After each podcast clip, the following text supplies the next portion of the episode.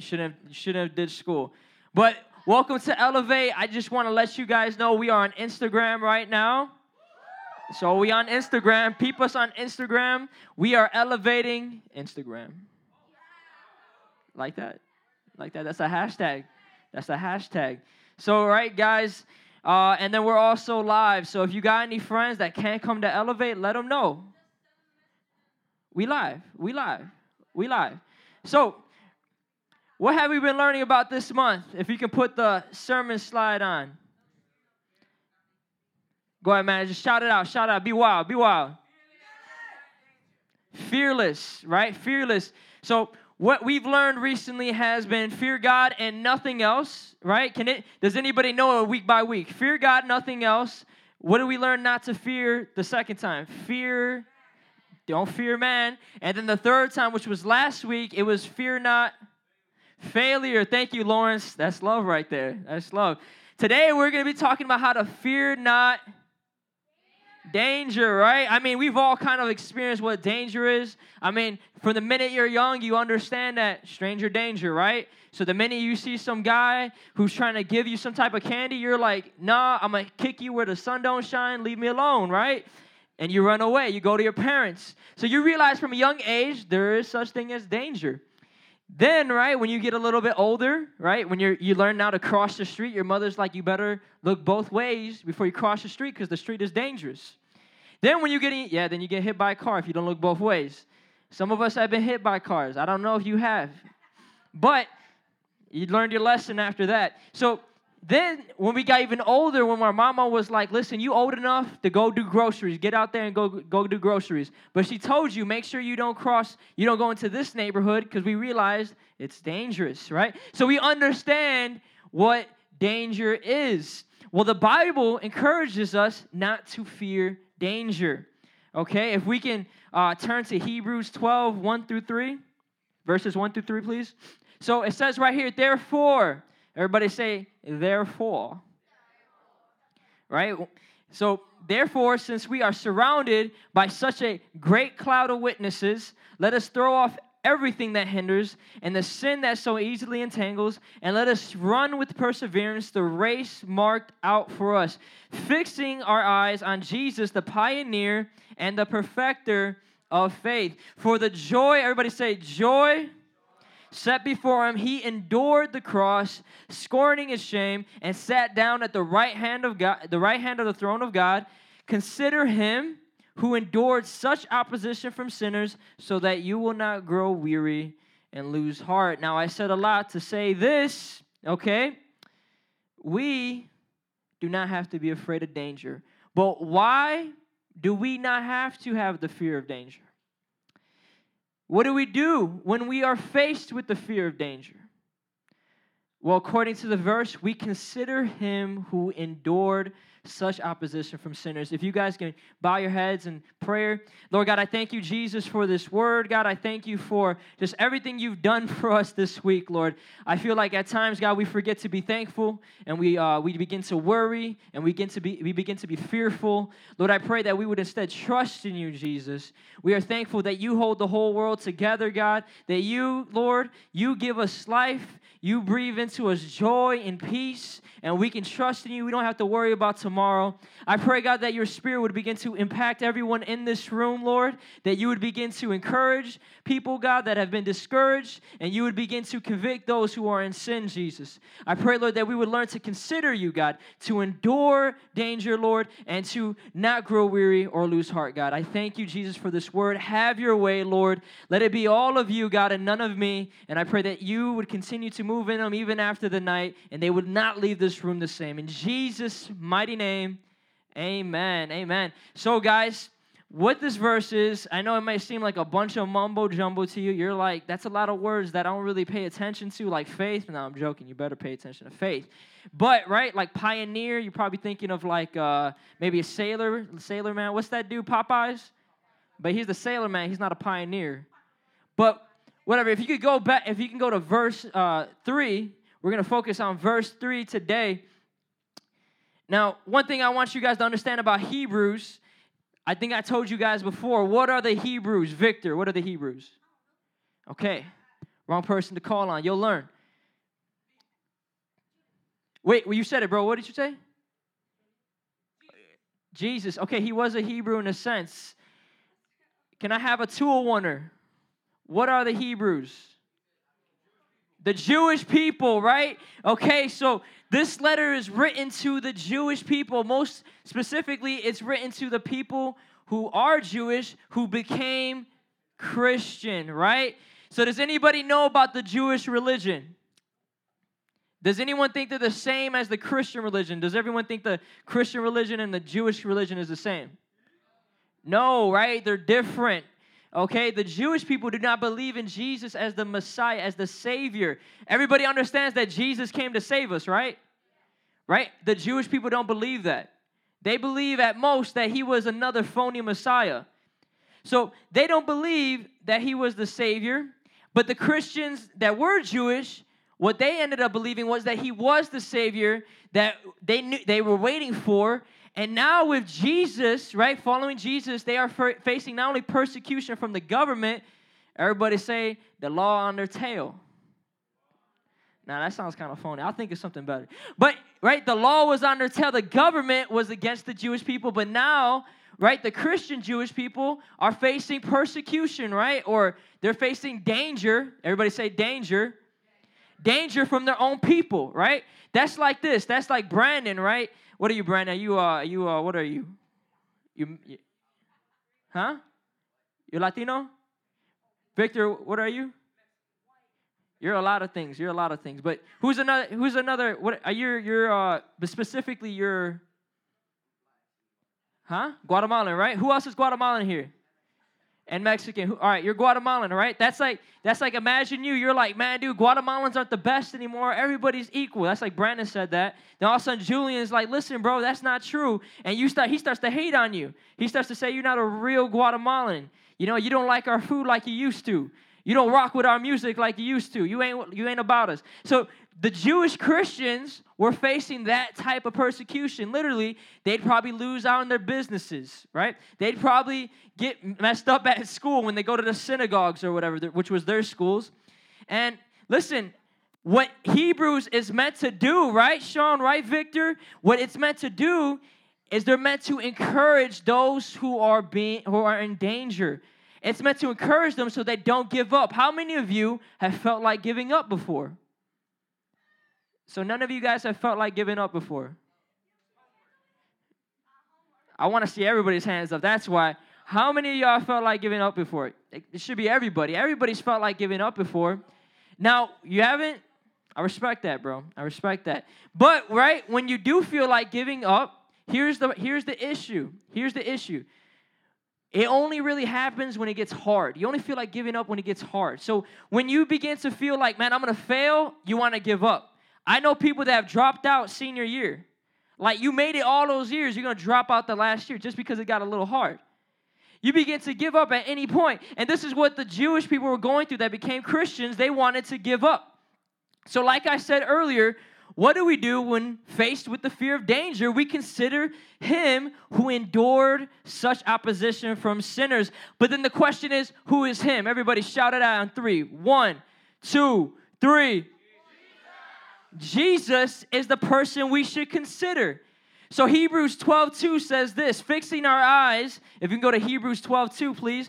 It says, fixing our eyes on Jesus, the pioneer and perfecter of the faith, for the joy set before him, he endured the cross, scorning his shame, and sat down at the right hand of the throne of God. So, who are we fixing our eyes on?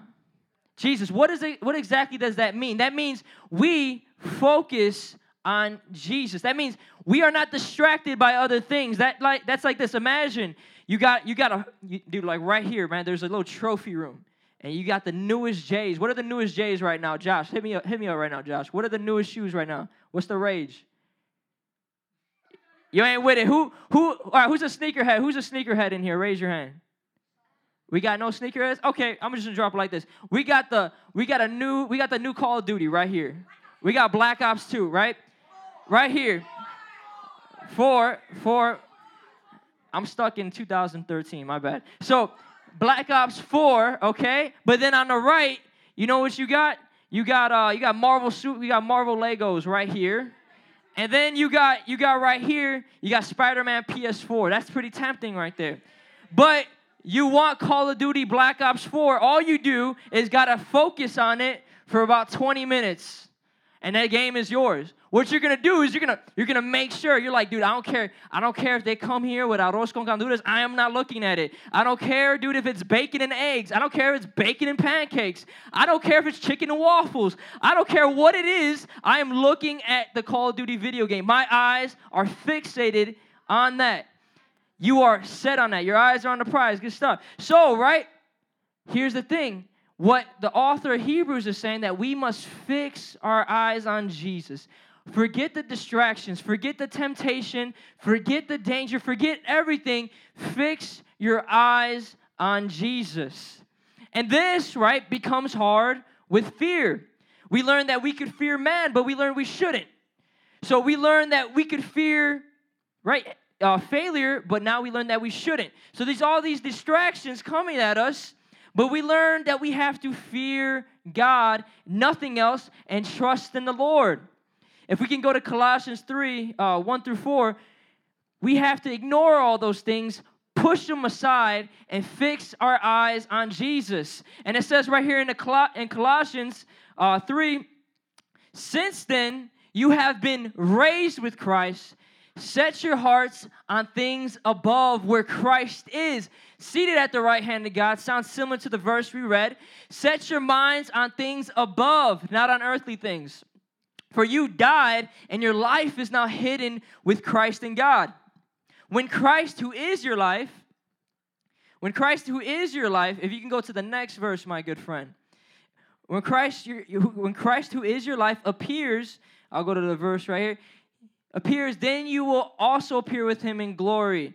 So, if we see that verse and we understand what it really means, it's saying, since you have been raised with Christ, since you have been saved, everybody knows you were at once dead in your sins. You were at once knew nothing about God. You knew nothing about God. You were far away from Him. But since you've been raised from your sins to live with Christ, it's talking about basic positions now. You were dead in your sins, but you've been raised with Jesus. You are now at another level. You've been elevated, right? Ooh. Set your hearts on things above. That means your emotions, your feelings, everything that you hold dear in your hearts, your thoughts. Set your hearts on things above where Christ is seated at the right hand of God, where He's at, where he's at right now, interceding for us. Set your minds on things above. That means your, your plans, your intentions, your thoughts, everything you set above, not on earthly things, not what's happening here. Because when Christ appears, who is your life, then you will appear with him in glory. That means you will be physically with him. So, what Colossians is encouraging us to do is the same thing that Hebrews is encouraging us to do, and that is to look to Jesus. But here's the thing Jesus set the example for that. So we don't have to go off like all willy nilly, like, man, I really don't know how to really look towards Jesus. Well, look, look let's look at Jesus' example, right? So if we can go to uh, uh, Hebrews 12, 2 again, please. For the joy set before him, he endured the cross. So, a lot of us don't have a good idea of who Jesus is. We kind of think he's some religious guy, you know, probably he, he either looked like a Brad Pitt or he looked like the dude from Thor, or maybe he looked like, you know, the, you know, maybe like the neighbor that lives in Skokie or whatever, you know, that goes to the mosque or something. We may look, we may think that, like that's what we might think. Uh, but let's pay attention to his character, who he was. This is a good insight for who he was because it says, For the joy, everybody say joy, set before him, he endured the cross. That's why we are to consider Jesus because as he was getting crucified, right, as he was going to the cross, what was his state of emotion? What was his emotion? What was he? Was he scared? Was he fearful? He had joy. Now you may be thinking, okay, I found something about Jesus. He's kind of crazy. He was getting dragged off to get crucified, and he had joy. He had every he had every reason to be afraid. There was danger all around him. If you ever seen the Passion of Christ, you see they're spitting on him, they're whipping him, right? The cross could just fall on him and crush his head. But he had joy. He had joy. That was his state of emotion. He was not afraid of the danger around him. But he thought, right? He thought about the pleasure that it would bring the joy, right? The, the happiness that it would bring. See, Jesus was not worried about the stuff around him. Okay, even on the cross, he prayed for the forgiveness of others. See, Jesus was not nearsighted. Jesus gives us an insight on how to look above, right? How to set your minds on things above, how to set your hearts on where Christ is, where God is, right? He set that example. Why do we need to pay attention to Jesus' example? It's, it's plain and simple. He is the pioneer and perfecter of our faith. He is who we trust. Not only did he create our trust, we learned what faith is, right? It is the trust. Not only did he create the way to trust, everybody here can trust someone, right? I encourage everyone here to trust God, but he created that. He created the ability to trust in God, but he's also the finisher. That means he established that you, right, Victor, you, Libney, you, Stephanie, all of us could trust him. He is the creator of faith and he's the finisher of faith. That is what Hebrews is saying. And we are called to consider him. To consider. Think about considering something.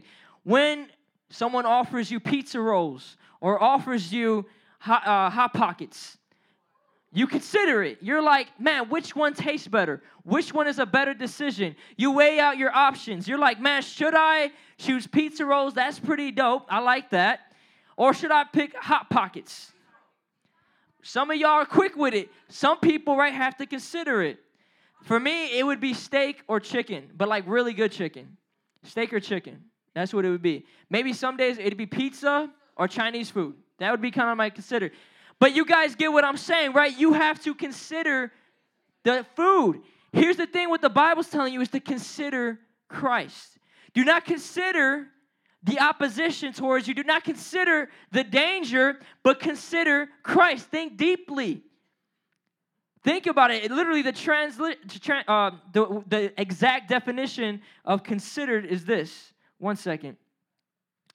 I just want you guys to understand because a lot of you guys think, man, dude, like, I try and I pray, but, you know, I just sinned. I just gave up. I had to.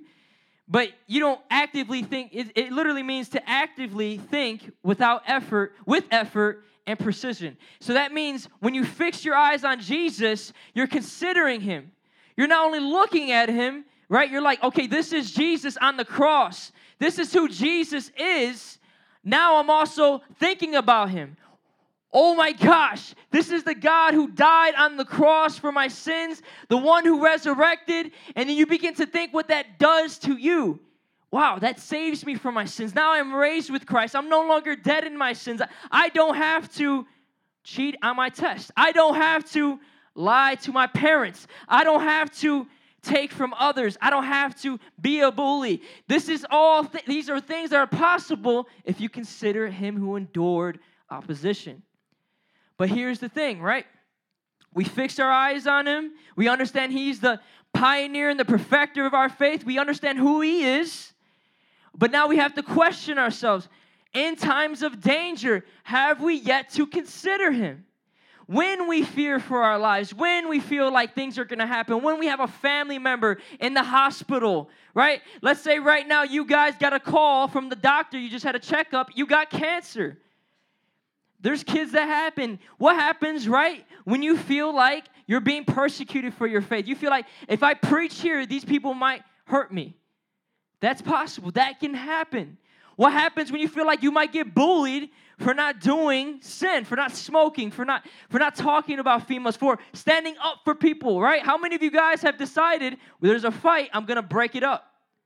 Because you probably get in that fight. I remember seeing someone who literally jumped in a fight to break it up Man, this dude was getting slammed. He was getting hit. He got smashed into a locker. He was trying to break up a fight. But that's danger. But you know, if you consider him, Jesus, who endured opposition from sinners, if you consider who he was, what he is and what he can do for you, right? Because you'll be appear with him in glory, then you will not be afraid of danger. So everybody, consider who? Consider Jesus. Fix your eyes on him. Think about the joy that he had when he was on the cross. When you face danger, you now have been given the ability to have that same joy.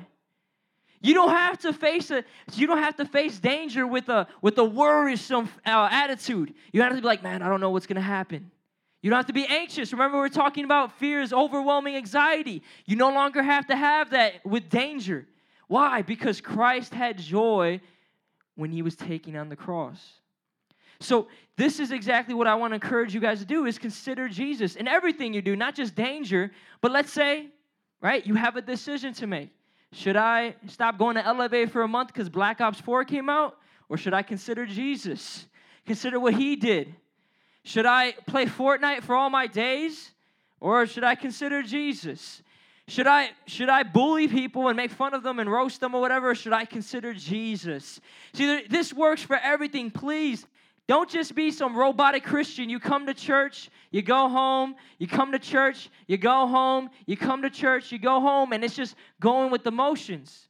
Actively think about Jesus. Fix your eyes on him. Let your days be full of thoughts about Jesus because that's exactly where the joy is. So, moving on to the next uh, verse, please. Actually, stay on that verse. What does it mean to endure opposition? Because we understand we have to consider Jesus, but now we have to endure opposition. Opposition is basically anything that's opposing you, anything that's going against you. Jesus endured anyone that was going against him, defying him, going against anything he was saying. He endured that. So now it's calling you to withstand with courage, not, not take it like you're scared. Everybody knows if you play football, right? If you try to tackle someone scared, you're getting decked. You're getting decked. You are falling fl- flat on your face, flat on your butt. You are breaking something. I remember that's how I fractured my nose one time because there was this dude, he was huge, six foot three, charging at me. He was heavy. And yo, dude, I was trying to tackle him the whole game. But the minute I was at the last, last like 10 yards before the football, I was last line of defense before the touchdown. I went like this. I was ready. I was hyped. I was gonna go low. But as he got closer to me, I realized I'm in danger. I'm about to get trucked. So then I kind of closed my eyes, went like this, and he straight elbowed me in my nose. I flew, broke my nose. I was 14, so I was like 110 pounds. He was like 300. I don't even know. But this dude trucked me. I broke, I fractured my nose. So I was afraid and I didn't withstand with courage what was going to happen. So, right now, what the Bible is encouraging you to do is to endure danger, opposition with courage. So, you're taking a stand with courage. And here's the thing we now, again, fix our eyes on Jesus. A lot of you guys think you have examples everywhere in your life, but no example is as great as Jesus. So let's fix our eyes back on Jesus. If we can uh, go to John 11, 45, 53, you see, Jesus, when he was on this earth in the flesh, what he did was he preached the truth. And as you know, I told you guys many times, he was killed for preaching the truth. But before they killed him, they plotted to kill him. But Jesus also knew they were plotting to kill him. That's the crazy thing. So while he's preaching, he can hear them literally making decisions. And here's, here's one of the conversations they had. Uh, if you can go to John 11, 45 to 53, please. If you can't go there, uh, if you can't go there, it's uh, just hurry up one second. If you guys got your Bibles, please turn there. John 11, 45 to 53. You got that, TJ? So, John 11. If you're there, say, Aye, Captain. Amen. Amen. So we're not in, we're not in SpongeBob, but it's okay. So John 11, 45 to 53. And if you have your Bibles, obviously it's pretty obvious what they're going to talk about the plot to kill Jesus. So it's right there. Therefore, many of the Jews who had come to visit Mary and had seen what Jesus did, what had Jesus done? He had, he had uh, performed miracles, he had fed the 5,000, he had did so many things at this time. Uh, then, but some of them went to the Pharisees. So some of them were snitches. They were like, man, listen, this dude's claiming to be the Messiah, basically, and he's healing people. Y'all need to deal with this. And he told them what Jesus had done. Then the chief priest and the Pharisees, the guy in charge, the guys in charge, and the Pharisees called a meeting of the Sanhedrin, which were basically like a, like they were the, the guys, like they were the group, they were the core group of that that religious uh, that religious time. What are we accomplishing? What are we getting done? They asked. Here is this man performing, performing many signs. If we let him go on like this, everyone will believe him. Then the Romans will come and take away both our temples and our nation. Then one of them, named uh, Caiaphas, who was the high priest that year, spoke up. You know nothing at all. You do not realize that it's better for you that one man die for the people that turn, uh, that turn against the whole nation, or the turn that the whole, uh, in turn that the whole nation perish.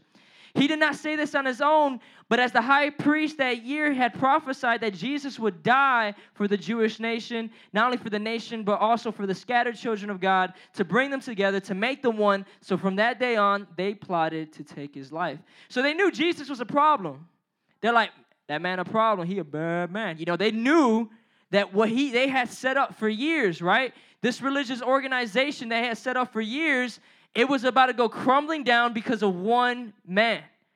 That's what they thought. They thought, listen, all the power that we have, all the authority that we have, all the good relationships we have with the government, I mean, all that was about to go to waste simply because of Jesus. So they plotted to take his life. Think about that right now. Let's say people are plotting to take your life. Simply because, not, not because you've done anything bad, right? Not because he'd done anything bad, but simply for who you are. They hated Jesus for who he was and the good that he was doing. But Jesus still did not have fear. But then they also, listen, Jesus faced danger when healing people. The Bible says that he would touch lepers and heal them. Lepers were people at that time that had diseases that literally could not be cured. So Jesus was willing to face danger from a disease, but then once you touched them, their religion said you had to be made clean or you'd be stoned. So Jesus faced danger when performing miracles, but he did not have fear. Some of us, we don't even want to pray for people because we're afraid what they might think.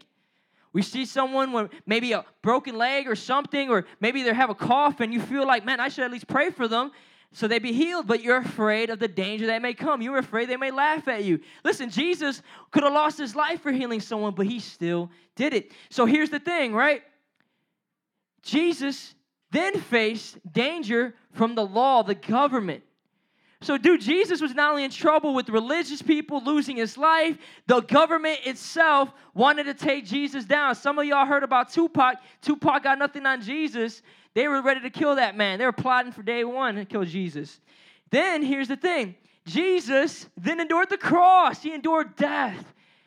So he withstood all these things with courage. People plotting to kill his life from his own religion, people trying to kill him for healing people, right? Then he faced danger from the government. He faced all these things, then death, and he did it with joy. And the Bible says that he actually opposed. That means he basically brought danger to the shame of the cross. So, as Jesus was being opposed, he was stood with courage and he opposed not the person or the, the things that were opposing him, but the heart behind it. He opposed the shame, he opposed the sin. If we can actually go to that verse, Hebrews uh, 12, verses, verse 2. You guys got to get this. So, Jesus was opposed by sinners. Yes, he was brought danger by sinners, but he still with joy endured the cross. He endured all those things with joy, scorning the shame, uh, and sat down at the right hand of the throne of God. He, is, he scorned its shame. That means he basically went against the, the, the, the stigma they were putting on him, the stigma of the cross, because the cross was meant to kill criminals. It was meant to kill criminals. This was going to be the last way they destroyed Jesus. They were like, if we kill Jesus like a criminal, no one will continue to follow him. But as Jesus does so wonderfully, he destroys that whole stigma. He destroys that whole thought by resurrecting, basically. So he, as being opposed, opposed their shame. Now, here's the thing, right? I'm, I'm talking about Jesus and I'm, bringing you guys examples, but a lot of you really don't care because you think Jesus is just some guy in a book. You think Jesus is some guy that existed 2,000 years ago. He has no impact on me today. But the thing is, right, you would be in disagreement with pretty much almost every Christian that existed before you. You see, people are being uh, persecuted now today in Canada. Just the other day, just the other day, they went to a gay parade and they handed out Jesus pamphlets. They told people about Jesus. They were arrested. It was two people just for telling people about the good news of Jesus Christ. Then you have in China where 223,000 people are being persecuted in 2018 or 2017 and it's increasing. They just they're starting to make christianity illegal. They're closing down churches. I think 227 churches are being shut down simply because the government doesn't want the gospel being preached. So christians are feeling the danger. They're being targeted targeted. And then here's the thing right? This has continued to happen since the resurrection. If i can read to you guys a script. I don't know if you guys have ever heard of Jesus Freaks. I know we got a couple people. If you've heard of Jesus Freaks, raise your hand and then wave them in the air. Shake them around like you just don't care. Say, hey. like, I'm not going to go there. so, right, here's the thing this is what happens. This is a true account of actual persecution, of danger. It says right here, there's a man named John. John right, from China during, during the Soviet Union, the Cold War, and all that. While John, uh, John could feel the mighty power of God within him, strengthening him to endure, right? Everybody say endure, the unbearable. They had his hands tied behind his back and then emptied a bucket of human waste on his head.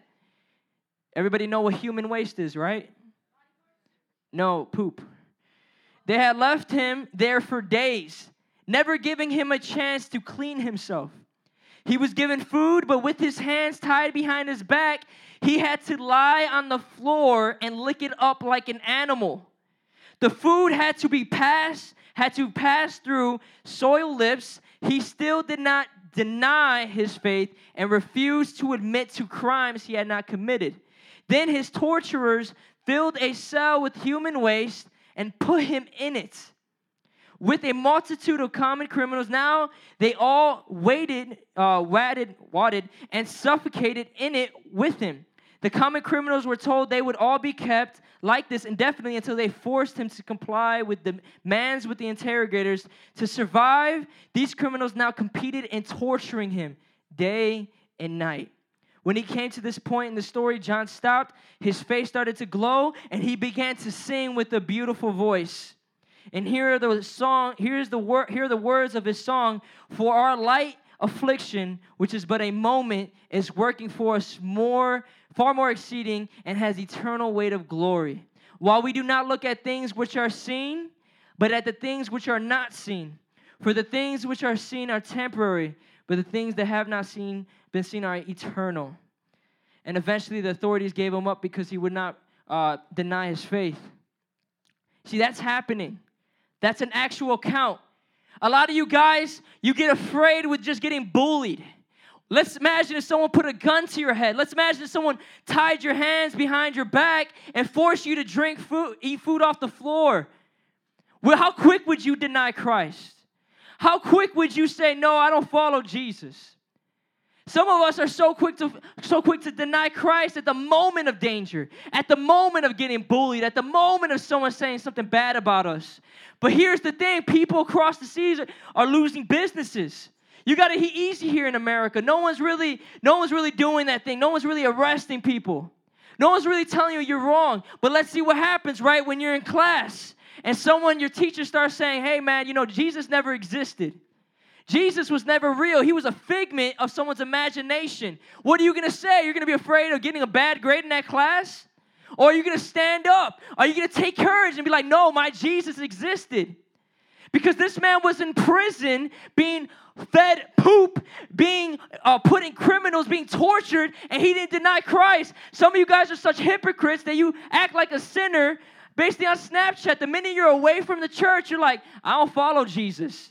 Y'all here posting this kind of stuff? What do you think this guy did? Well, how would a conversation go if you were put in a, in a room with this guy?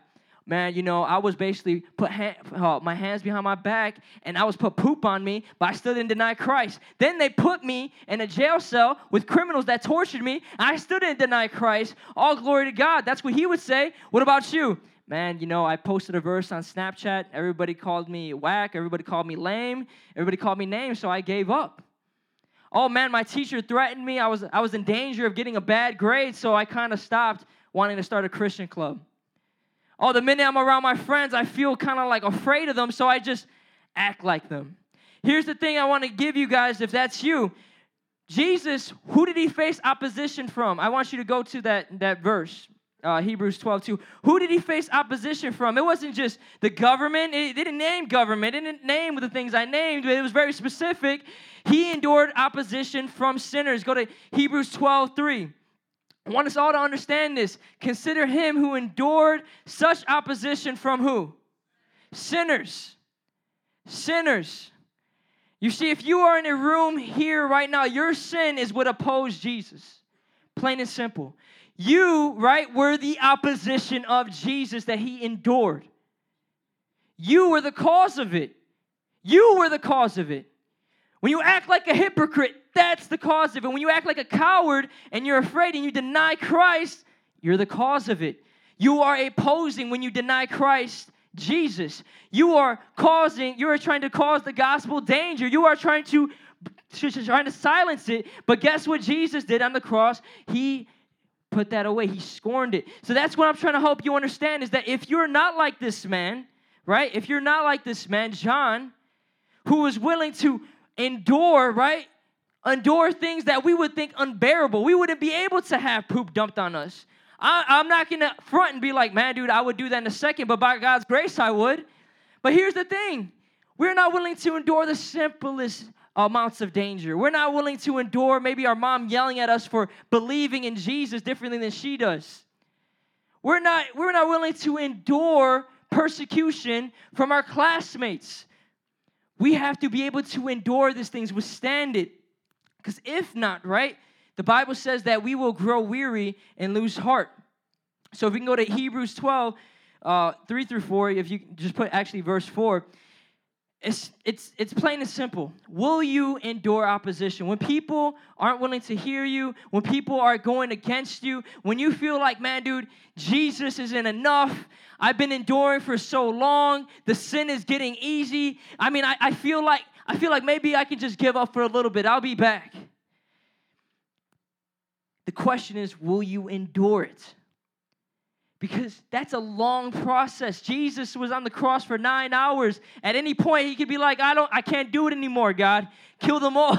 Start over." He could have been like that.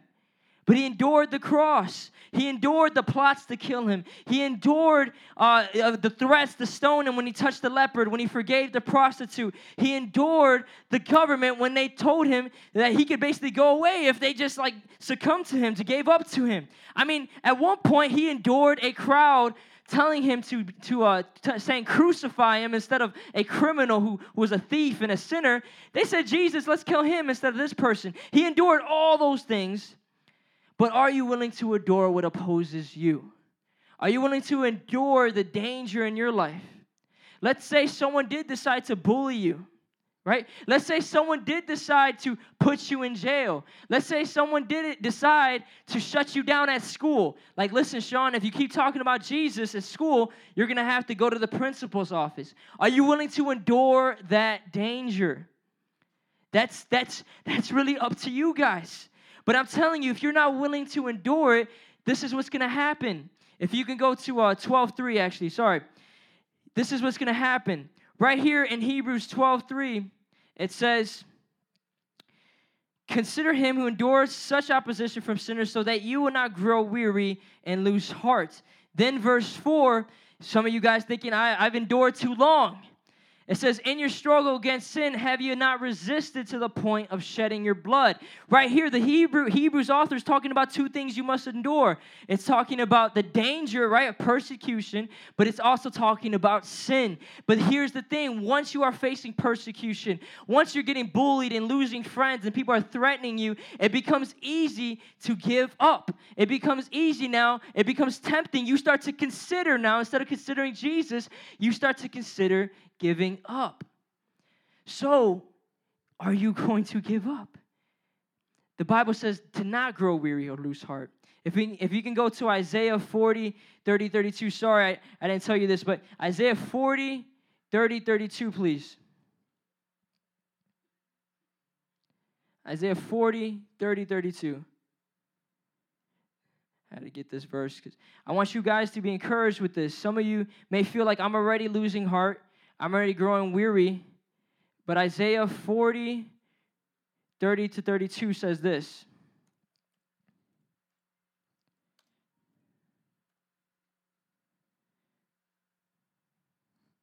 It says, Even youths grow tired and weary, and young men stumble and fall.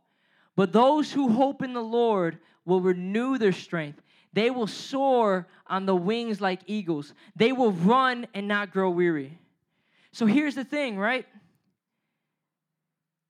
We can actually be renewed. The Bible says that we can be given strength. That yes, we may grow weary, we may grow tired of following Jesus. We may say, Man, I'm tired of saying no to sin. I'm tired of the danger. I'm tired of the bullying, the things that happen because I'm following Jesus. I just want to give up. I don't see the problem in it. But this is the promise to you guys, to the youth that grow tired and weary, that stumble and fall. If you hope in the Lord, your strength will be renewed.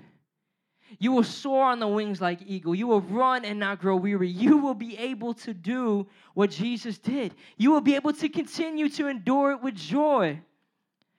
So, even though sin may seem more appealing, right, because of the things, the danger that's around us, we understand that we don't have to grow weary and lose heart. We understand, as Galatians 2:20 says it, you can go there, it's not it's no longer us that's providing the strength. It's no longer us that's giving us the ability to endure, but the Bible says I have been crucified. Remember earlier it said I have been raised, so I have been crucified with Christ. I no longer live, but Christ lives in me. The, not, the life I now live in the body, I live by faith in the Son of God who loved me and gave himself up for me. So here's the thing the old you, right? That that opposed Jesus, that person's been crucified. So now it's no longer you living through this danger, it's Christ living through you. So the life you now live, the life you now live in this body right now, you, your arm and everything, you live by faith in the Son of God. And that is how you endure opposition. That is how you continue to not only say no to sin, but even when danger comes, even when persecution comes, you say no to that. You say, I'm going to fix my eyes on Jesus. So, remember that. It is no longer you who's living, but it is Christ living through you. And, I, and, and to my final question, if I can have Stephanie uh, to the mic is have you been feeling weary? Have you been losing heart? Do you honestly, do you guys come to Elevate on Friday wanting to give up? Do you go to school? You go to school, you're like, man, I got to do the same thing again. I got people trying to sell me drugs. I got, pe- I got, I got people that are trying to get me to do all these type of things that I don't want to do anymore. You know, they're trying to get me to cuss. They want me to curse. They want me to take things that I don't want to take, steal. And, and you're saying, I don't want to do that anymore, but it's really getting hard. I'm really about to give up. This is the encouragement to you. It is no longer you living if you are a Christian, but it is Christ living in you. You no longer have to muster up some strength, muster up some courage, right, to face danger, right? What do you think? This man did not boast in himself. John, he didn't boast in himself about being put behind hands behind his back and be like, I was strong, I was mighty, I was powerful, but he said, I felt the mighty power of God. It all came back to God, God living in him. That is how, right? in the face of danger, we are able to endure. We consider Jesus, right? We consider Jesus who endures such opposition, so that way we can endure opposition and we do not grow weary or lose heart. Jesus in the book of John, you don't have to turn there. He actually says, Take heart, for I have overcome the world. The disciples were worrying. They were afraid of danger. They're afraid of losing out on things. And Jesus said, Take heart, for I have overcome the world. So, are you growing weary? Have you yet considered Jesus in the face of danger? These are questions you need to ask yourself. Because when danger comes, right, when, when opposition comes, will you endure it? If I can have everybody stand up, when I, I, I want to read you guys, this is, this is the first martyr. The per, a martyr is, is a witness, someone who is willing to die for their faith and died for the faith. If we can go to Acts 7 54 through 59, please. Acts says it like this Stephen was a man preaching. He was full of the Spirit, full of wisdom. He loved the Lord. But Stephen was preaching to Jewish people, right? Maybe some of the people that Hebrews is written to. And he says this when the uh, and th- this is how it goes. He's preaching after he finished preaches after he finishes preaching. The members of the Sanhedrin, the people that plotted to kill Jesus, right? They heard this. So Stephen's fully aware the danger while he's preaching. He's fully aware what's going to happen. He might be killed for his faith. He might be treated like Christ was treated by the same people that plotted to kill him. They were furious and gnashed their teeth. But Stephen, full of the Holy Spirit, looked up to heaven and saw the glory of God and Jesus standing at the right hand of God. Look, he said, I see heaven open and the Son of Man standing at the right hand of God. At this, they covered their ears and yelling at the top of their voices. They all rushed at him, dragged him out of the city, and began to stone him. Meanwhile, so meanwhile, Paul, who was there, wrote some of the Bible, he began to approve of this. So this is the whole story that's going on is that Jesus, right, encourages me. He, he was considering him. He didn't just all of a sudden see his abuela in heaven. He didn't see his abuelo in heaven. He literally saw Jesus. When he was facing death, he saw Jesus. Exactly what that verse was saying. He saw it. He fixed his eyes on Jesus. He considered him who endured such opposition, and he saw him standing at the right hand of God on the throne. He did not grow weary and lose heart. He didn't run away. They dragged him, they stoned him, they killed him. The same people that plotted to kill Jesus killed this man. And he was the first one of hundreds of thousands of millions to lose their life for the gospel. And what did he see? If I can have my two altar workers coming, when at, at, at the face of death, a lot of you guys, you're fixate, you're fixated on things that don't matter. You're fixated on things that don't matter. You're fixated, and I don't mean this in any disrespect, but when you fixate on Jesus, your grades will be good, trust me. But you're fixated on your school, you're fixated on your football team, who doesn't even matter. You're in grammar school. That stuff literally does not matter. You're fixated on sin. You're fixated on your girlfriend sitting next to you. You're fixated on who you are. But that stuff does not matter. You fix your eyes on Jesus on Jesus, the one who endured such opposition. When you feel the urge to preach the gospel, when you know you should tell someone all about Jesus, you don't fix your eyes on the fear that's going to happen or the things that are going to happen. No, you fix your mind on above where Christ is seated. You fix your heart on things not seen, but on things unseen, and Jesus. This is what you do. You do what Stephen did. And this is for you guys who, who you want to be bold like Stephen, because I know there's some radicals in here where you're hearing that you're hearing that testimony of John who, who literally was tortured for Christ. And you're saying, that's who I want to be. Not saying that you want to be tortured and everything like some sicko, but you want to be able to have the boldness to say, listen, it doesn't matter what you do to me. It doesn't matter what you do to this body. It doesn't matter what you say about me. I'm fixing my eyes on Jesus. I'm considering Him. I'm not considering what you're going to do to me. I'm not going to grow weary and lose heart. You see? Because here's the thing just like John and just like the Jewish nation, just like the whole world, they persecuted the Christians, but the Christians did not grow weary or lose heart. The world did. And they began to give up to the gospel. So I'm telling you this right now if you are willing to consider Jesus, if you are willing to fix your eyes on Him, if you are willing to say right now, I'm not going to grow weary or lose heart, the world will give up and succumb to Jesus. Give in to the gospel and be saved. As they mock you, as they, as they threaten you with danger, and you face them with joy.